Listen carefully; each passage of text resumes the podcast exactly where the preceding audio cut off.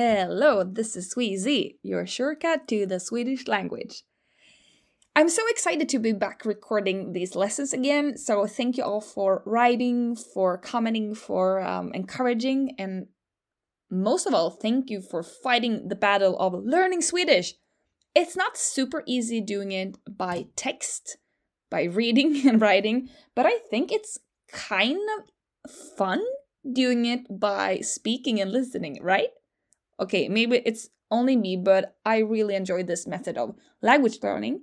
So let's just keep on learning Swedish. And last episode, we were learning a new word. No, yeah, a new word and actually a new sound also.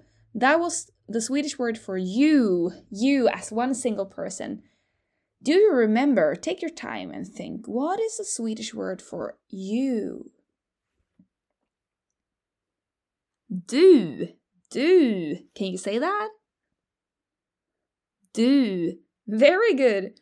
And this is a special vowel sound, the sound u.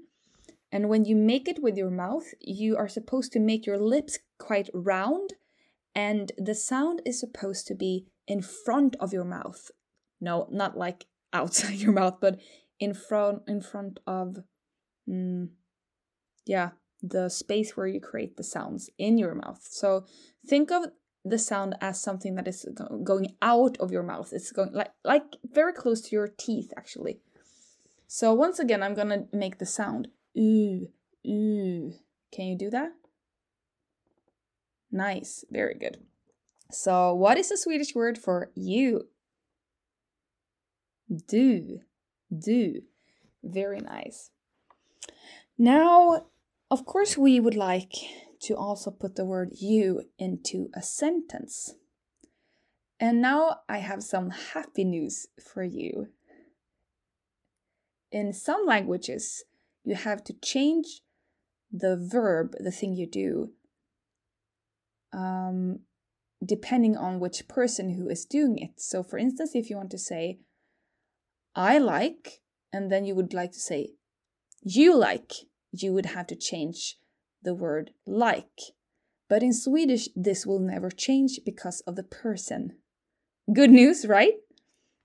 So, for instance, you will not have like or likes as in English, it will always be like in Swedish.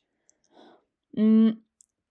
Now, question Do you remember the one final little sound that you very often, not always, but very often hear in this um, in the end of a Swedish verb, such as gillar or pratar.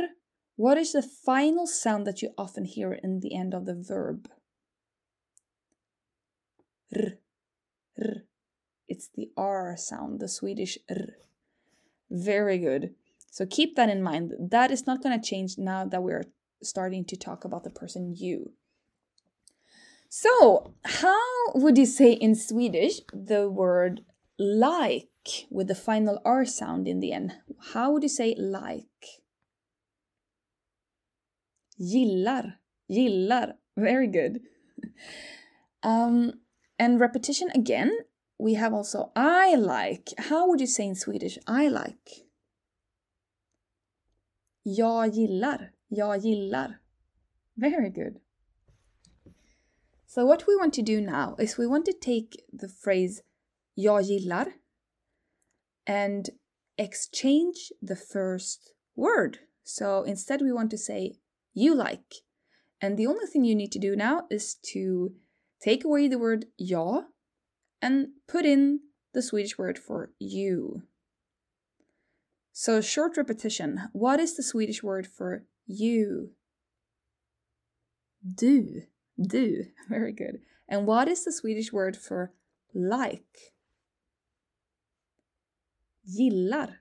Gillar. Super! Okay, so try to put the two words together. How would you say in Swedish? You like.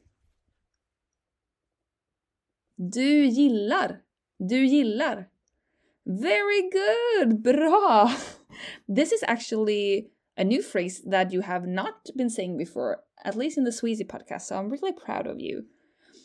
And Next episode, we are going to try to make the sentence even a bit longer and talk about well, the, different things you can like. So I hope to see you then. This is Sweasy, your shortcut to the Swedish language. Bye!